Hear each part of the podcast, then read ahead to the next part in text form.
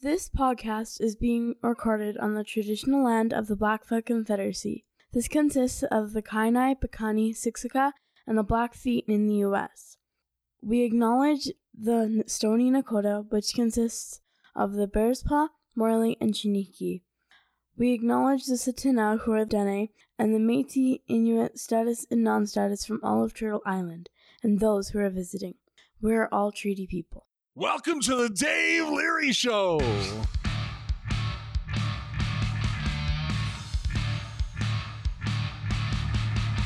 Welcome to the Voices in Recovery podcast, brought to you by Freedom's Path Recovery Society in Calgary, Alberta, Canada. Thank you for tuning in. Please remember that these are opinions that are shared are those of the individuals and not of any agency, organization, or other entity, unless otherwise specified.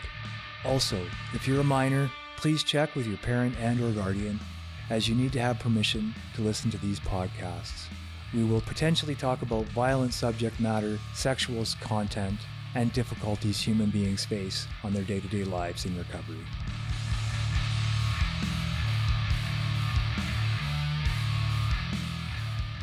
Okay, well, welcome. Tonight we have a, a, friend of mine, a fellow I don't know enough about, but hopefully after tonight I will. Casey, thanks for coming in, man. Yeah. Right on. Dude, take it away. Tell us about yourself. Okay. Um, I'm Casey. I'm an alcoholic. Nice. And all right. Oh, hey, drug buddy. addict as well. Extraordinaire. Mm. Um, I don't know. I guess uh, it starts off. Uh, I was born here in uh, early '90s, and life was uh, life seemed to be going good at first. You know, mm. I come from a good family. You know, um, loving, caring individuals, and uh, you know, just over time, I just started seeing, uh, feeling like I was like disconnected. I wasn't really fitting in anywhere. Mm. Going through elementary school and go through these big school systems, through the public, Catholic schooling systems here, and mm. I always felt like I never belonged, or you know, I could never make friends, and so I always start acting out. Yeah. And I would always just do stuff just you know for the fun of it, and then it just started becoming. Uh, almost a cry for help. Mm. Like, hey, there's you know, there's something that's not there that should be there, but you know, and I'm mm. I'm I'm super young, and I'm just like, what is this? And then I ended up moving out to BC when I was 13, and uh, a smaller school system. So I was out in Chase, and there was like 250 students in my whole school. So it's like mm. everybody knew everybody. And my auntie out in BC learned, or she found out that I had a had a knack for more music and wanting to learn how to play guitar. Mm. My cousin would come home every weekend and I would play his guitar, and my auntie was like, you know what, let's get this guy a guitar. So one day she tells me, hey, go clean your room. And I'm just all like, but my room's clean. She's like, go clean your room. And I was like, it's already clean. So I go downstairs and there's a guitar right there. and then I almost broke her back because I, I give bear hugs. right on. So after that, I was on that thing 24 7. Mm. I would be learning all these different songs, licks, tricks, techniques, and everything. Mm. And I'd play for hours and hours and hours. And being on a reserve, it's either utilize your time or waste mm-hmm. your time. Yeah. So I finally found an outlet that that centered me and grounded me. So I would play and play, and then I started playing in these uh, Aboriginal uh, youth conferences, mm-hmm. like gathering our voices yeah. out in BC. So there's these organizations where we take all of these Aboriginal uh, students from different schools around BC, okay. and we bring them all together in uh, one city for a huge, kind of like a festival, like cool. a ceremony. Yeah. And there would, always be um, these so, uh, showcases, and I would always play my guitar in these showcases, and I was starting to get like recognized. And I went to a summer school of music out in Kamloops, and it was just it was this was it was the coolest experience, mm-hmm. you know, learning how to play music. But through that, I started learning, or not learning, but I started doing drugs and I mm-hmm. started mm-hmm. drinking when I was 15, and uh, that that was kind of the start of it. There's different kind of learning, man. That's all. Yeah.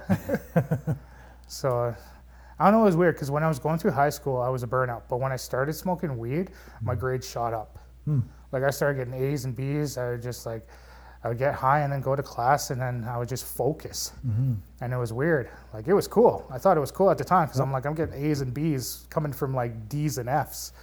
Yeah. And then uh, I just kept going and going. Next thing I know, I graduate school, got my grade 12, and I started doing uh, harder drugs, party drugs, and going to like uh, uh, house raves and stuff like that, parties and whatnot. Still playing my guitar, but I was starting to get more disconnected from the music, and it started becoming more of the party scene. So over time, I started doing more and more drugs. I kept trying to trying to find work, couldn't find work. Tried going back to school. I failed at that, and uh, you know, for the longest time, I was just like, okay, what am I doing with my life? You know, I started started uh, feeling like I I was starting to get this de- dependency on alcohol and drugs that I needed it in order to function. And this is when I was 20, 22. So I was just constantly back and forth from uh, here in Calgary to BC. It was just uh, that geographical change Okay. Constantly every couple months, every year, back and forth and back and forth. I never really had true stability in life. And then um, now I'm going to backtrack a little bit. When I was For sure. 13, I think this is this is the biggest, um, I would say, higher power moment I've ever had in my life. I was 13. I just moved out to my auntie's place in BC. I came here for a visit, and my mom wanted to drive me back. So just before we drove back, my mom was like, "Okay, let's go." So I told her, I said, "I want to go see my dad." My mom and dad split when I was six months old, hmm. and I was 13. I was like, "I want to go see my father," and she's like, "That's weird, but okay." Mm-hmm. So we go over there. I go see my father, and I told my mom, "I want him to come with us." And she was like, "That's out of the question." And I'm like, "No, I want him to come with us." Hmm. So after some strong, strong words, uh, my mom agreed, and then all of us went out to BC. Next thing I know, 10 days later, they phone me up and they're like, We're getting married. Hmm. And I was like, That's the coolest thing ever. That's pretty cool. You know, to get your bio- help get your biological parents back together Yeah. after like 12 and a half years sep- separation. Mm-hmm. I think that was the coolest thing, man. No doubt. I wrote I wrote on a certain a certain high, if you will, over time, just just on that one moment. Mm-hmm. And then got to learn who my father was.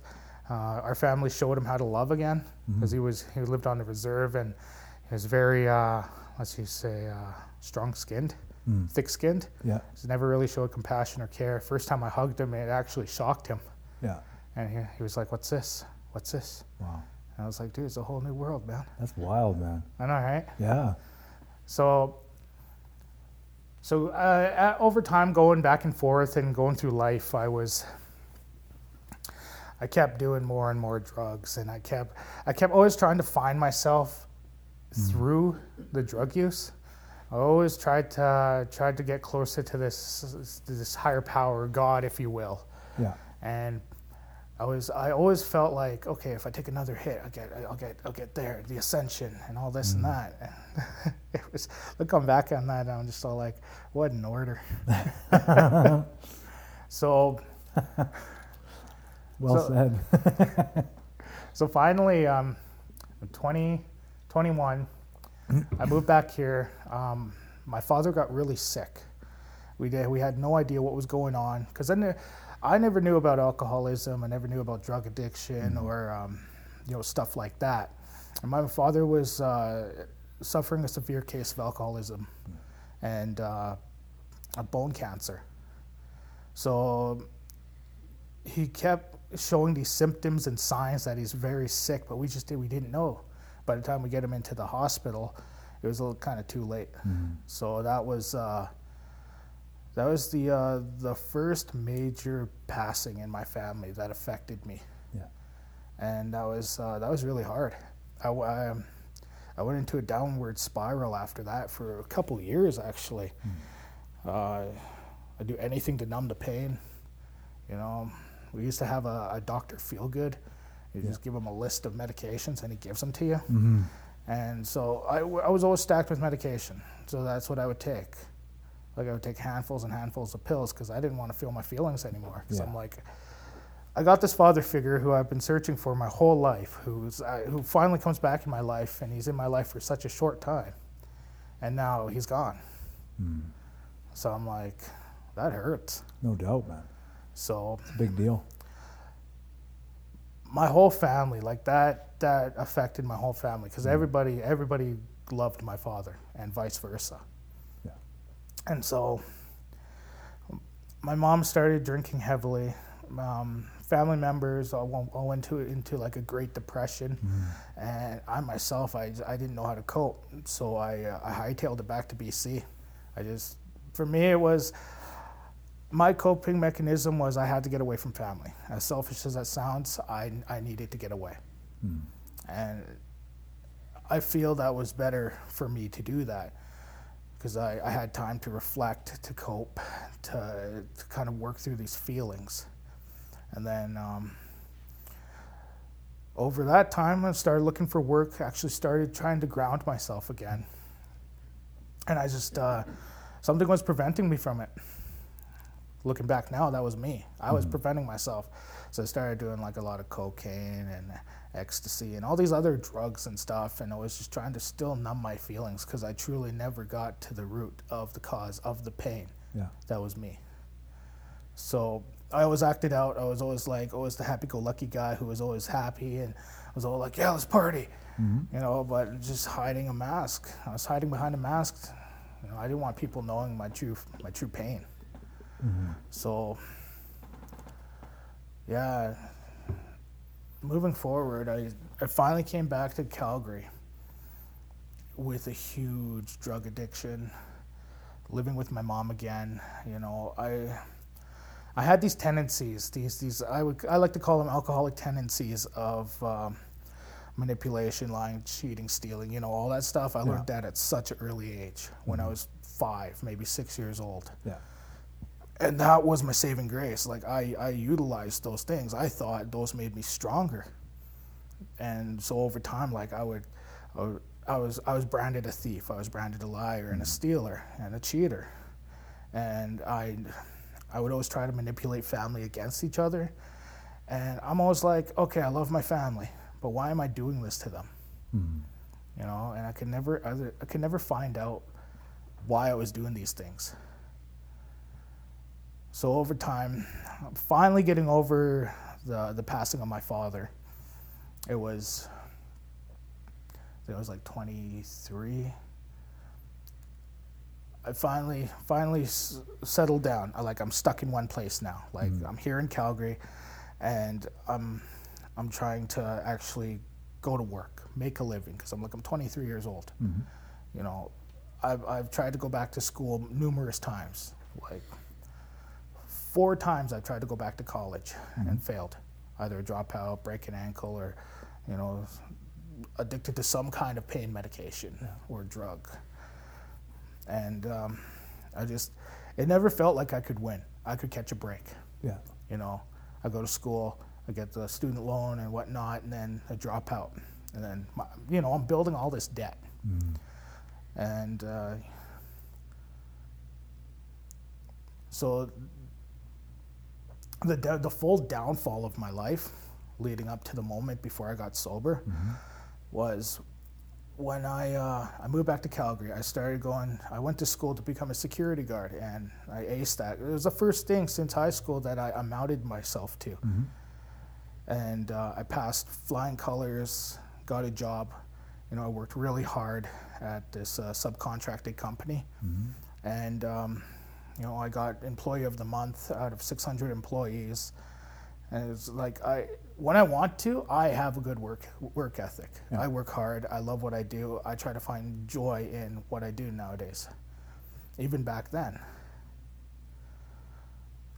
But working at this uh, one place, I uh, I was introduced to a certain group of people who uh, did certain type of drugs. So I kind of fell into that lifestyle even more, going into like methamphetamines and um, you know just stuff like that. And life seemed to be manageable when I was like doing ecstasy, coke, crack, even even when I was addicted to Gravol and other prescription drugs. Once it hit methamphetamine, that's when my life just really spiraled down Yeah.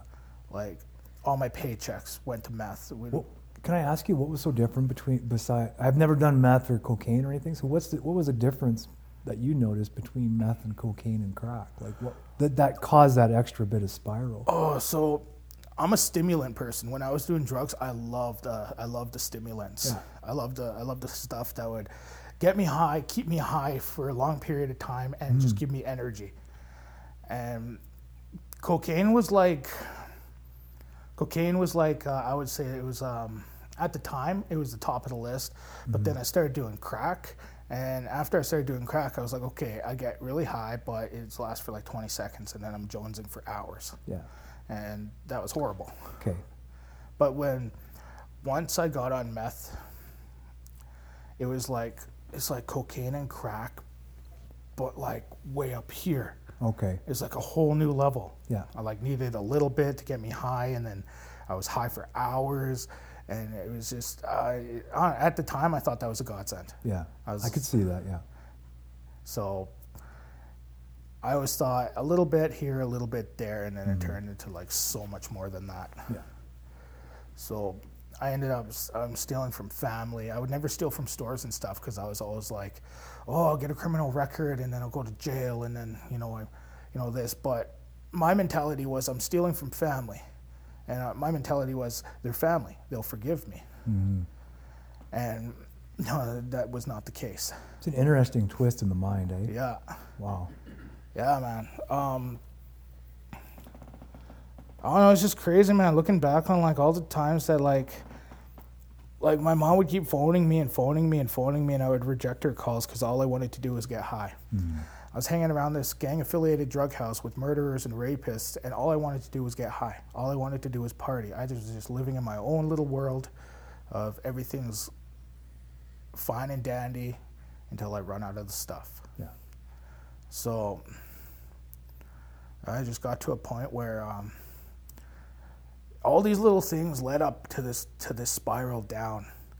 But the the tipping point was I was on one. I was uh, this is when I was 25. So I turned 25 in October, and then during the winter time, this is when I really, really, really started uh, getting into a, a very, very, very dark mind frame. And I ended up getting this thought that, okay, I'm high. I'm out of drugs. I'm out of money. My mom goes to work. I have keys to her place. I have a ride. What do I do?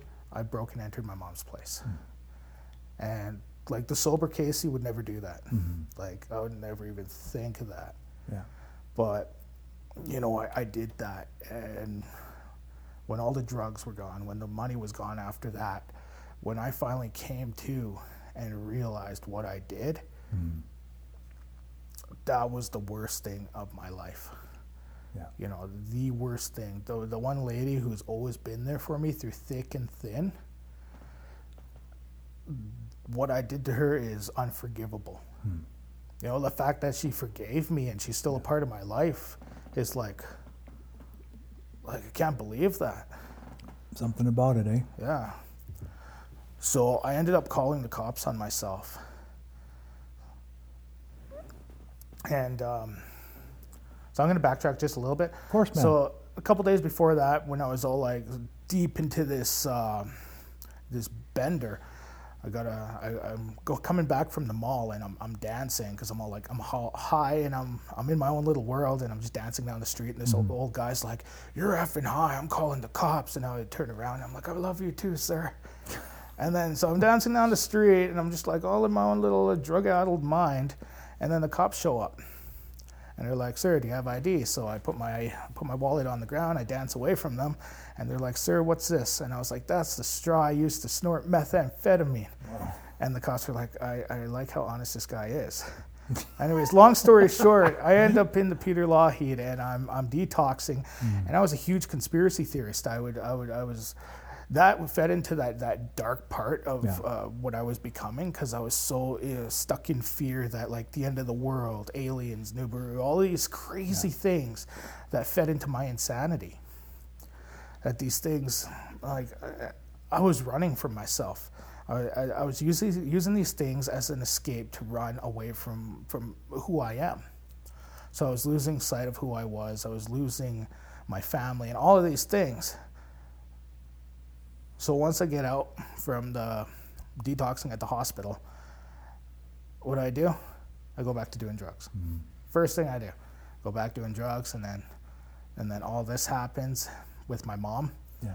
and then fast track a couple days later, I come to, and I realize, what did I do? Mm-hmm.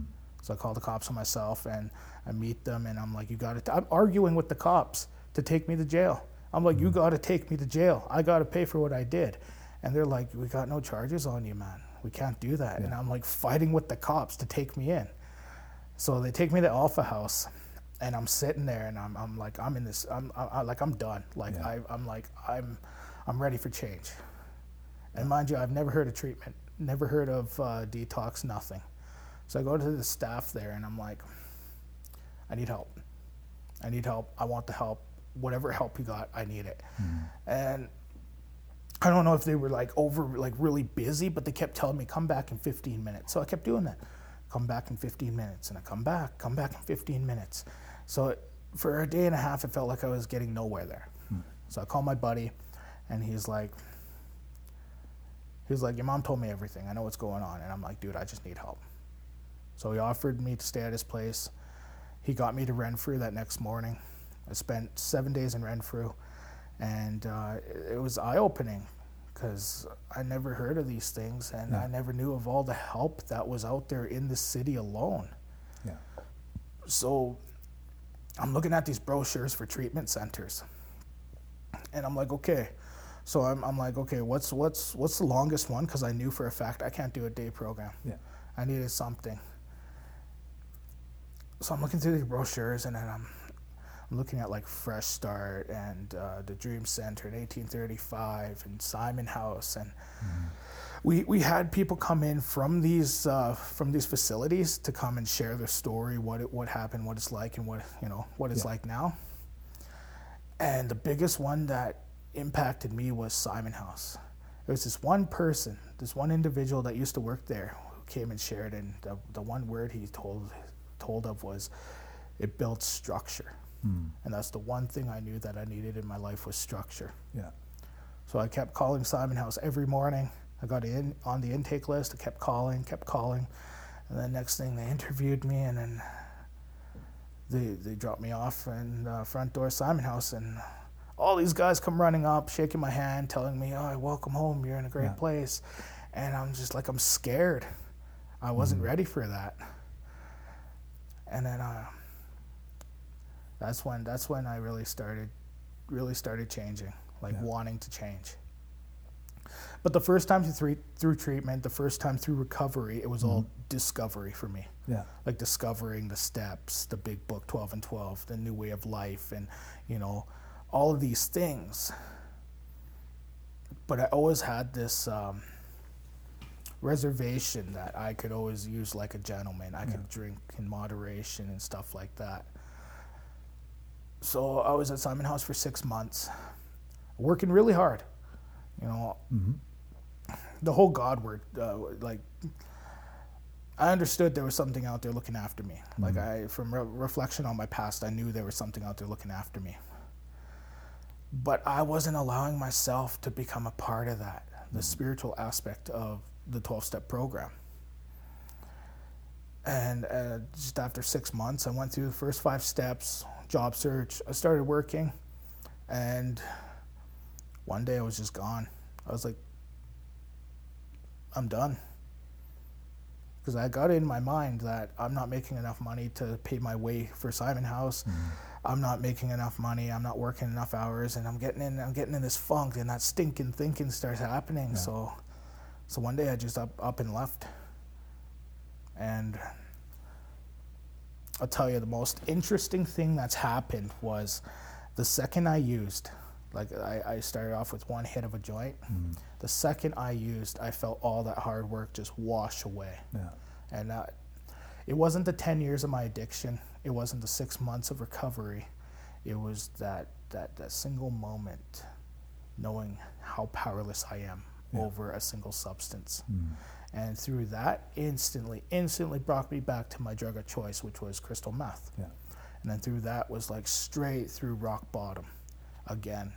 And I went through this, this huge funk, like uh, all the guilt, shame, remorse, fear, anxiety, all of that came back instantly. Yeah. And I just, I couldn't handle it, man.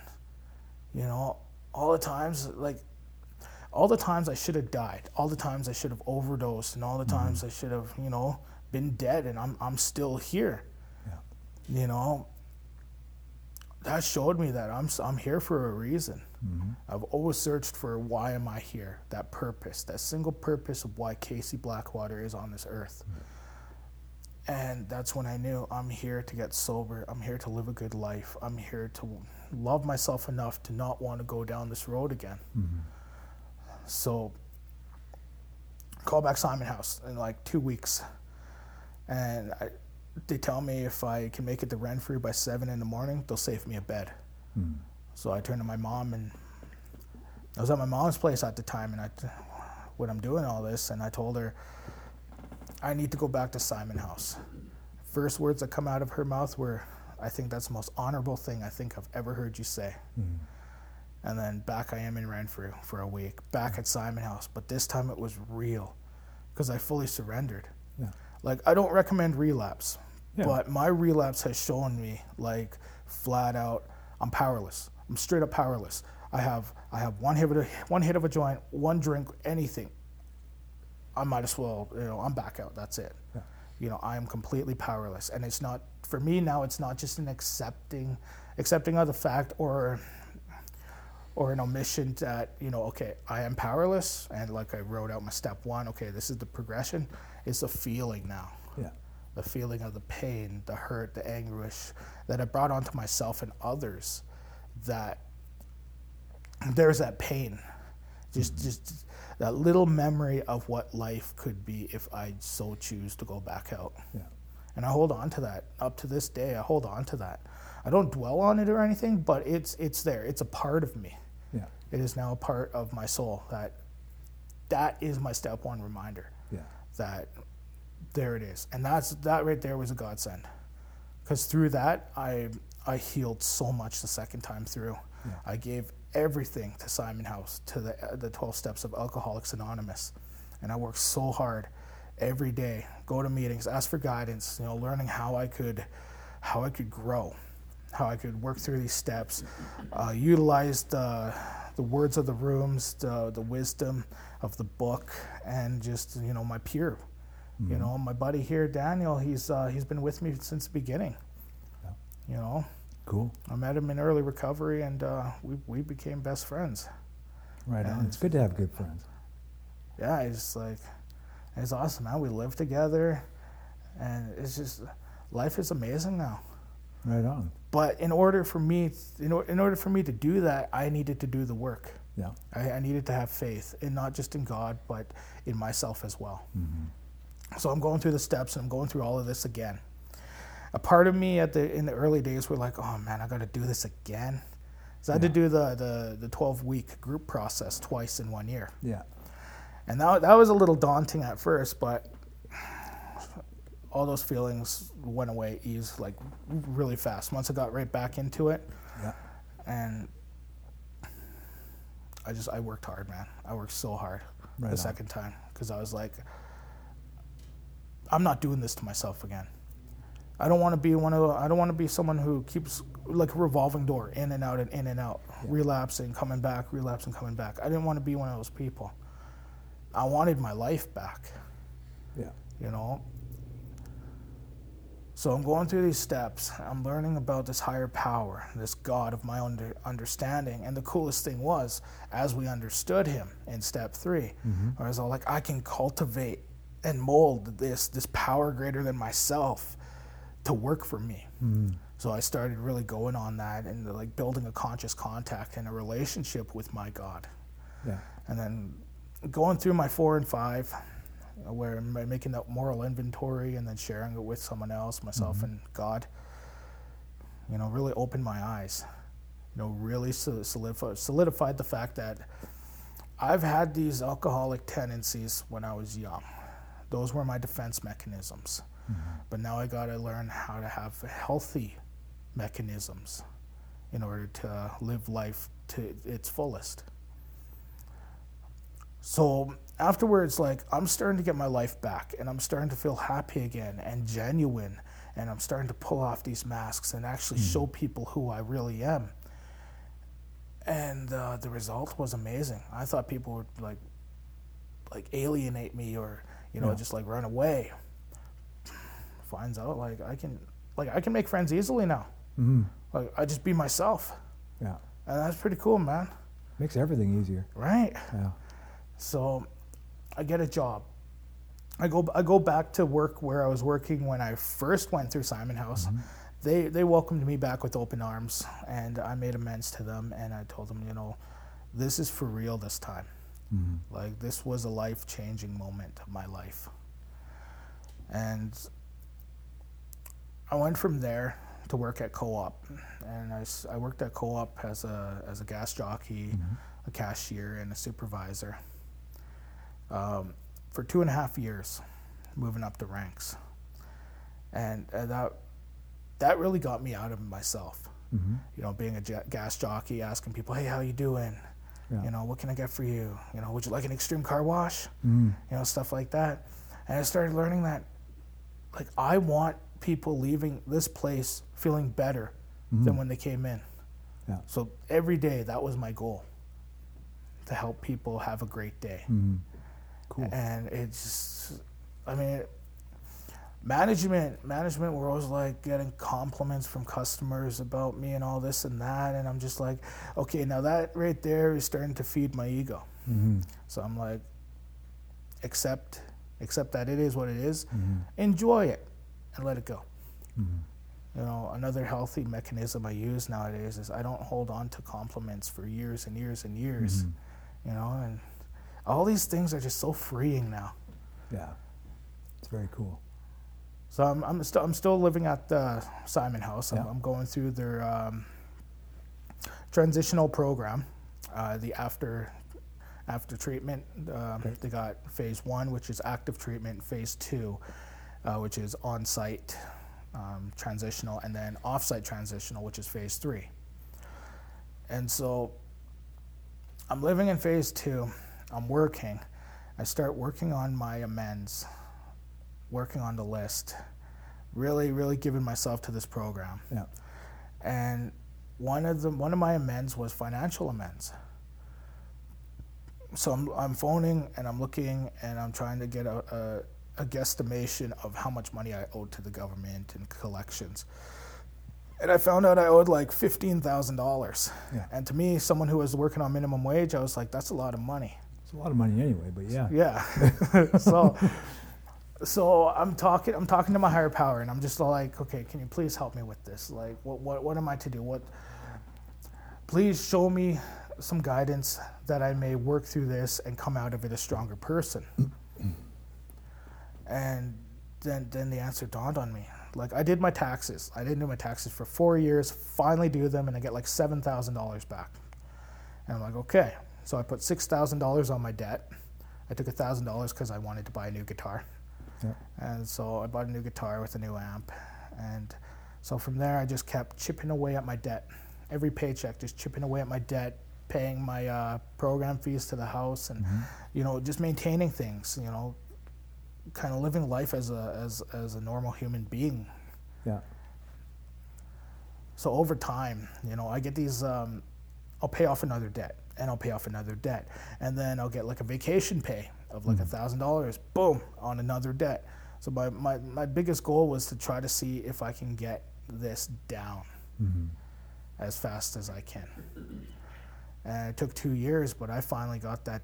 Finally, like, uh, according to the government, according to the CRA, I am debt free. Nice. Yeah, I um, I applied for a credit card la- uh, about a year ago, and I used it responsibly.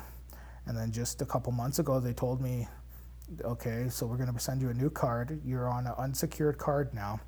Uh, you your credit's looking good. And I look at my credit score. I'm like, I don't believe this. Like a part of me just doesn't want, like, cannot believe the fact that like I'm out of debt. Mm-hmm. I, I have a good job. That I, I have good credit. Yeah. Like these like these direct result of doing the work of having Totally, man. faith. Yeah. And like I'm, I'm like I was stunned. Mm-hmm. I, was shocked. I was like, like how does this how does this work? Like like how did this happen? Yeah. And the sponsor's like, you do the work, the work shows. That's for sure. Yeah. So I'm about two years sober. And you know when you know when they say, okay, in the program they say don't date within your first year. Yep. Some people say that. Yeah, right. Some people. right. I waited two and a half years. Two and a half years. Yeah. So what happened was, okay, I moved out of phase three with uh, my best friend over here and a couple other people, and um, we uh, we lived in this uh, four bedroom duplex for about ten months, and afterwards I decided I want to go try to see if I can live on my own independently, just learn. Like I'm, I'm constantly wanting to learn now. So I do that. I find a I find a cheap place, and I'm living just in Sunalta, just by the Scarboro Church. So I'm living there. I'm, I'm going to meetings. I'm working, and I'm learning how to live by myself. But then um, I was lonely. I was I was really lonely. And before before I could would even think about going on a dating site or trying to find someone, Yeah. it was I asked God, I asked my God, I was like, just give me something to love. Next thing, these two cats pop in my life. Nice. Yeah, my buddy's like, hey man, do you uh, do you know anybody who would be able to take care of these cats? I'm having a kid and we can't have the cats. And I was just like, dude, you're talking to the right person. Yeah. So then he asked me, he's like, well, what, do you, what, what are you going to name them? And I was like, salmonella. and he's like, can you, can, can, you, can you find something better? And I was like, I don't want to. There is nothing better. Right? Salmonella. That's a great. Those are great names. So their full names are Samuel and Elizabeth. But I- Gotcha. But I call them salmonella. Salmonella is way better. So, so I get these cats, and when I first got them, they, they, they did not like the fact that they moved. Mm-hmm. Like new house, new owner, all of this. Ella is a very selective cat, and she's she looks like she's perpetually angry all the time, but that's just how she is. Yeah. Until I piss her off. I try not to, but sometimes I can't help it. I play too hard sometimes.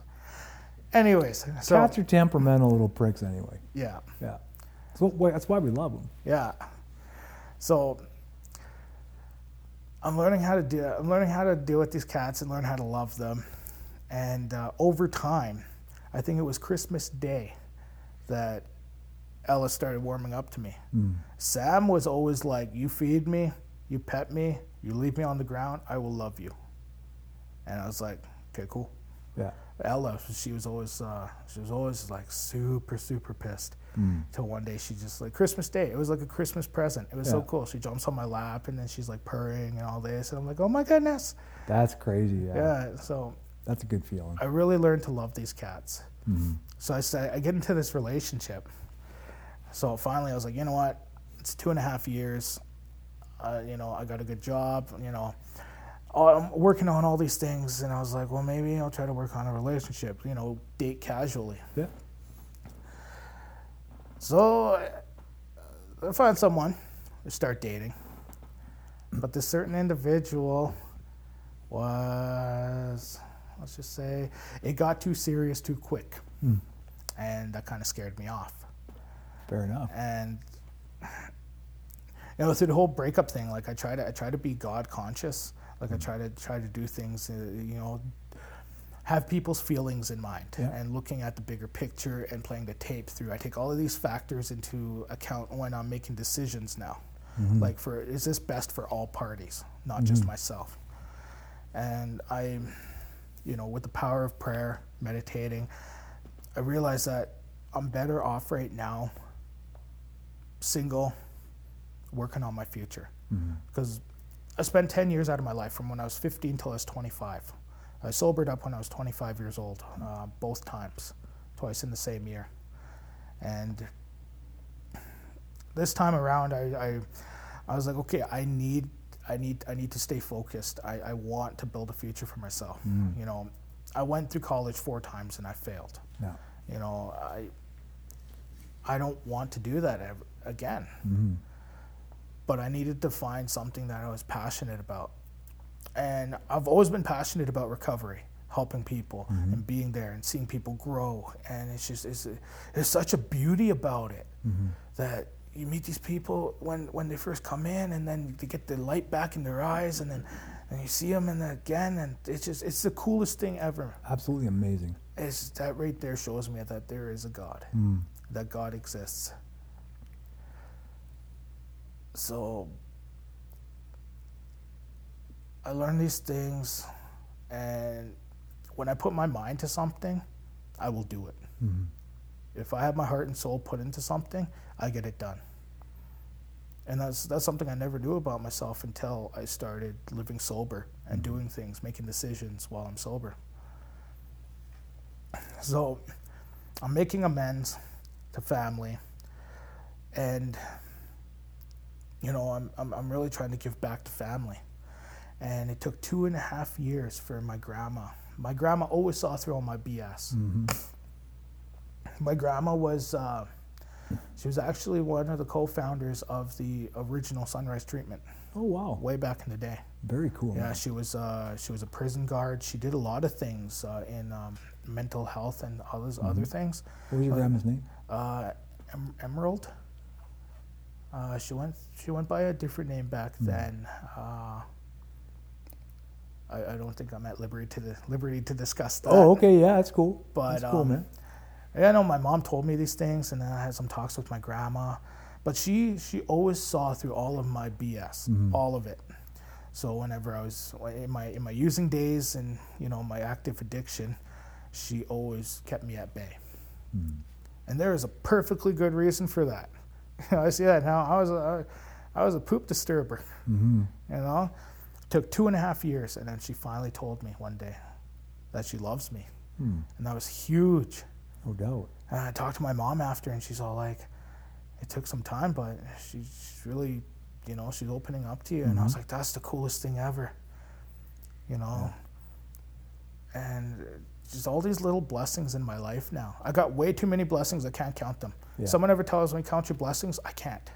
Yeah. I can't. It's it's That's a pretty good problem to have. yeah, right. First world problems. wow. That's just good problems to have. Yeah, that's true. Yeah. So, let's see. I was a couple years in. I, you know, was in a relationship, broke up, focused on my future. I went from co-op to um, to a brake shop.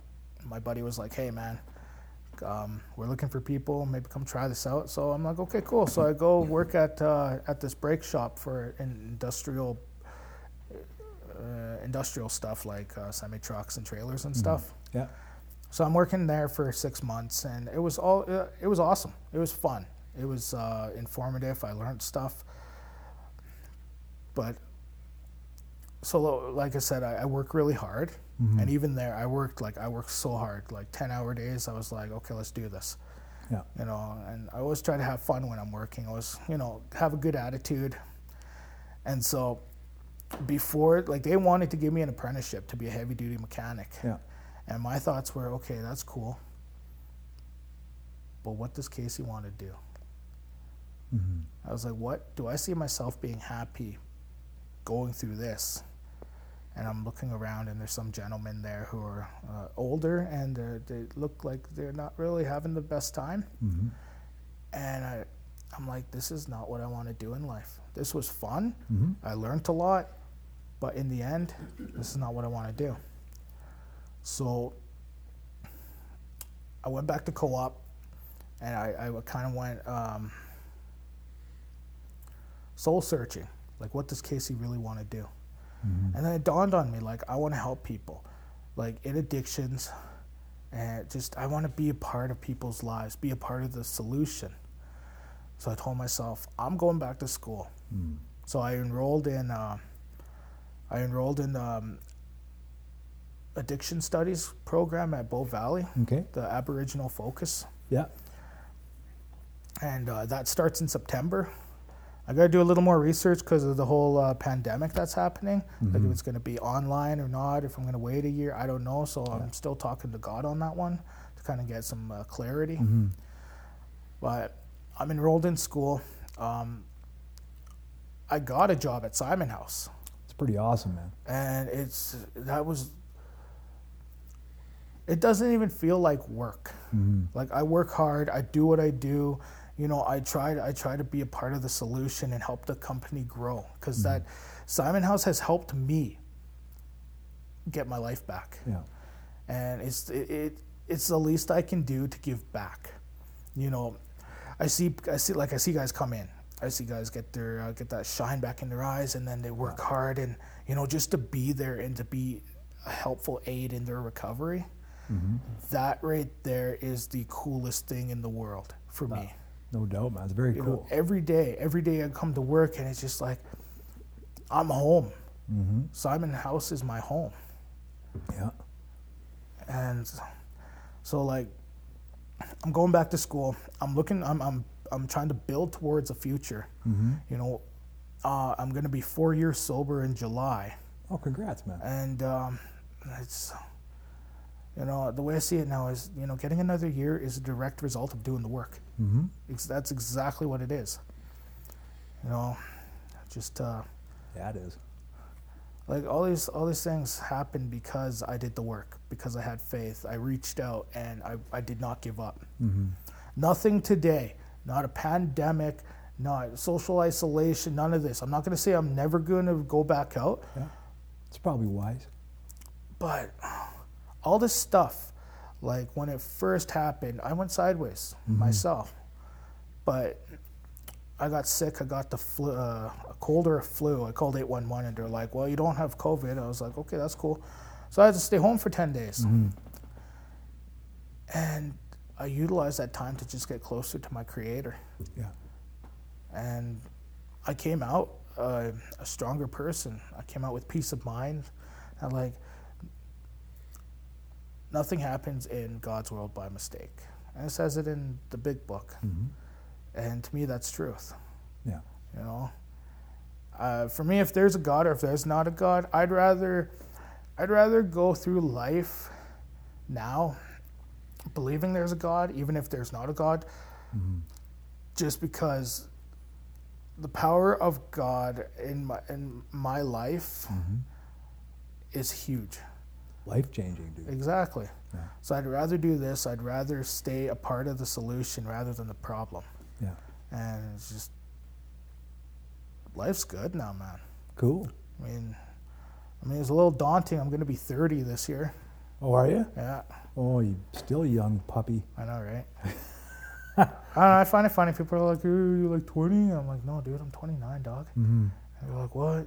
And we got guys at the house. We get new guys, and they're like, Yeah. "How how sober are you?" I'm like, "Well, technically, it's one day at a time, but Mm. I, I tell them I'll have four years, and they're like, "What?" And I'm like, "Just have faith, man. Mm-hmm. Do some work, you know." And don't pick up. Exactly. Yeah. That's huge. Mm-hmm. Cool, brother. Well, I mean, you're a weird dude, so I, I can start seeing why you're weird. I guess. Yeah, I like weird though, so that's not a criticism. That's a compliment. Nice. Yeah, my favorite people are weird. So, um, and I recognize, having said that, that I too am weird. That's also part of the problem, I guess. Hey, you just keep it to yourself over there as he's nodding away. Yeah. Um, so, dude, I, I really thank you for thank you for coming tonight. Uh, is there anything else you want to talk about, dude? Um, So let's. I, sometimes I ask this, sometimes I forget to ask it. But if there was something, somebody out there maybe that you were speaking to, what would you tell them?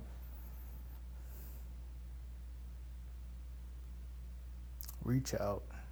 You know, When that phone is 10,000 pounds, reach out no matter what. Mhm. You know, don't give up. Like, don't ever give up. You know, if we fall down, don't give up. I fell down. I didn't give up. You know, I turned pain into power. You know, so I can I can help people. yeah, And it's just the biggest thing was I have trust and faith in myself now. hmm But that all stem, stemmed from not giving up. yeah, and always looking for this like the solution, Mm-hmm. trying to be solution based. Right on. Well, and what what happens when we don't give up is we become resilient, right? Like I mean that, and human beings are, God, we're resilient, Yep. right? We just keep fucking bouncing back, Oh yeah, right? We're like, hmm, we're not ready to go yet. yeah, So, and that's that's good because we need that, right? Especially in recovery, you got to have the attitude that you're just not ready yet, Yeah. right? Because um, the, the drug, the booze, whatever it is, it could easily just end it, right? So, um, good for you, man. It's good to know you, dude. How, what is it like right now at um, uh, Simon House? I don't know why it took me a second to remember that. With the pandemic and everything, how's it affecting you guys? Um, with some things, it's like uh, kind of not really halted, but it's slowed down. Yeah, Um, but the place as a whole, we're because you're still taking it's guys, con- right? constantly adapting. Yeah. Yeah, but it's all for it's all for the greater good. Mm-hmm. Uh, s- it's just adapting, man. Yeah, and you're still taking in new guys, right? Um, During this time. There is there there is, there is a procedure that's uh, put in place that I I just uh, I, I do I do uh, I do what I can. Mm-hmm. Um, we have been seeing new faces, and uh, it's just uh, it's fun. It's nice. I'm grateful you guys are there taking new people, man. It's good, because otherwise, lots of people will be dying, right? Yeah, Yeah, lots more people, I guess. yeah. It's like uh, I pray for I pray for these people. This Mm. this is this is not this is not a fun time. No, very, No. very fucking difficult. No, that's why like I try to do my part. Mm. uh, if I go to a grocery store, you know, like if you ask Daniel, like I'm always happy. Like 99% of the time, I'm like eh, happy, but that's genuine. Yeah, And I go to the grocery store and I'm like busting it with a smile. And I'm just like dancing to the music, you know, just doing me, you know, because I'm weird, I'm crazy, you know, I'm always gonna be this, yeah. and that's just that's the way it is. Mm-hmm. You know, I'm always gonna be who I am. Mm-hmm. People call me weird, people call me crazy, whatever. compliments anyway. Right? Yeah, man. The way they mean them is complimentary. Yeah. So like, in on certain times like this, you know, just just just trying to be the change I want to see in in the world Mm-hmm. Helps a lot. Yeah. Like if I can help one person uh, change their thoughts and actions over to a to a, a happier moment, Mm-hmm. then my job's done. Yeah. Like, you know, just try to help. Try to try to be of service. Fucking a, man. Those are pretty good words to end on right there. What time are we at? 50 minutes. 50? Nice, dude. Nice. Do you have anything else you want to talk about? Um. Thanks for the final thoughts there. That was I, I appreciate those. Yeah. Oh, final. Um. So.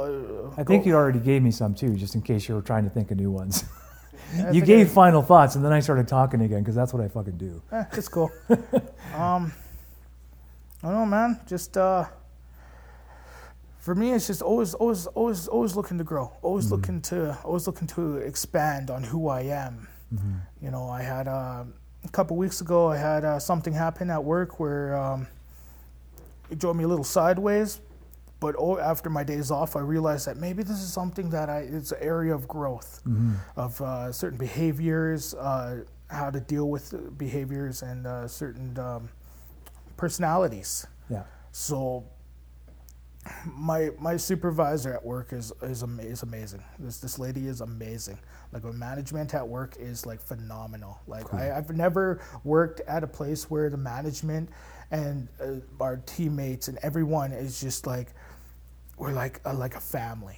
Like we're, we're we're always there for each other That's awesome. and it's just like I get all these courses, these online courses Yeah. through work, and it sometimes it's like, sometimes it's like, I can't believe that like I'm getting paid through training, and it like that's the way I see it is I'm getting paid through training through through through learning experiences, and I've had experiences where. Uh, something happens and I just read about it like not even a week ago. So like I'm better apt to deal with this. Yeah. and it's the coolest thing. Isn't it cool, man? Once you open your mind to stuff, shit starts happening, and you're like, "Holy crap!" Yeah, Like there is like synchronicity. There is this stuff out there, hey? Yeah. Like the unseen world just kind of working together. yeah, Yeah, it's pretty fucking cool. Yeah. Thanks a lot for coming on, Casey. yeah, man. And uh, one of the things that stands out to me is that I'm glad I was right about you. You're just one of those dudes, man. Like I could, I could picture you being happy 99% of the time, right? Like even though I didn't know you very well, Yeah. like I'm still just getting to know you, but easily as you're talking, I'm like, yeah, that's exactly what I see, right? Every time I've heard you talk, every time I see a post, I'm just like, yeah, this is a guy who is literally making, uh, making life good, right? Trying to make life good for himself and for others, and that by being positive and like joking around a lot and and just being like light, I guess, Yeah, right? Because we like we were talking about it before you guys got here. Like sometimes we just take ourselves too fucking seriously, right? Was that you? That was you and me. Yeah, yeah. Yeah, um, and there's just no need for it, no, right? Like there's we're all we're all going to the same place, man. yeah, Like we're, we're all going to the same place when it's all said and done. So might as well do our best while we're here, yeah. you know? And that's, that's awesome. I love seeing that. I appreciate that about you. Thanks. Yeah, man. And thanks for what you do at Simon House. We need that shit going on right now. Or, well, as you well, very well know, if we didn't have those places, lots more people would be dead, Oh yeah, right? So thank you for what you do. Yeah. Thank you. Yeah, man, you're welcome. Thank you for tuning in this week to the Voices in Recovery podcast. Please stay tuned every Wednesday as we air another episode. Thank you for your time. And please, if you're in trouble, reach out. If you need to contact us at www.freedomspathrecoverysociety.ca or you can look for us on Facebook under Freedom's Path Recovery Society. Thank you again for tuning in. Please stay tuned for upcoming groups, activities, and podcasts.